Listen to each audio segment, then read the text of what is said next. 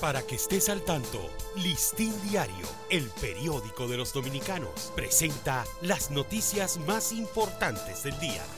Buen día, feliz inicio de semana. Hoy es lunes 13 de febrero de 2023 en medio del desencadenamiento de un torrente de indignación y repulsa popular, el Poder Ejecutivo decidió ayer retirar del Senado temporalmente el proyecto de ley integral sobre la trata de personas, explotación y tráfico ilícito de inmigrantes, sometido ante esa Cámara el 12 de diciembre de 2022. Ayer, horas antes de la declaración oficial informando sobre la decisión del gobierno, el presidente de la Fuerza del Pueblo, Leonel Fernández, había pedido al presidente Luis Abinader ordenar el retiro de la pieza, advirtiendo de que esta violenta la autodeterminación y soberanía del país.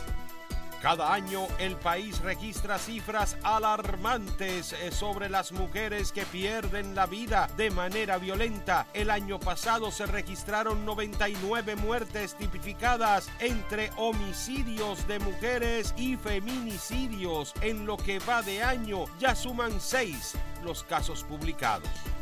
El volumen de compra de bienes e insumos para el consumo o la producción local en los mercados internacionales aumentó 28.60% al cierre del 2022 respecto al 2021, alcanzando la suma de 31.063.56 millones de dólares.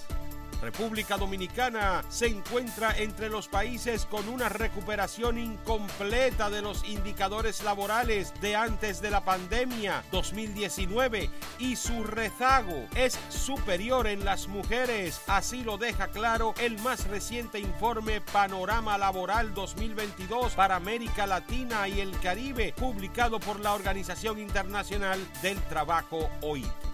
La cadena Meliá Hotels International inició la reconstrucción del Hotel Paradisus Punta Cana y junto a su socio Falcons Bellan realizaron el corte de la cinta Hotel Falcons Resort by Meliá y el conteo regresivo para la apertura del nuevo parque de diversiones Kathmandu Park Punta Cana, una de las más importantes inversiones económicas de la cadena hotelera en el país.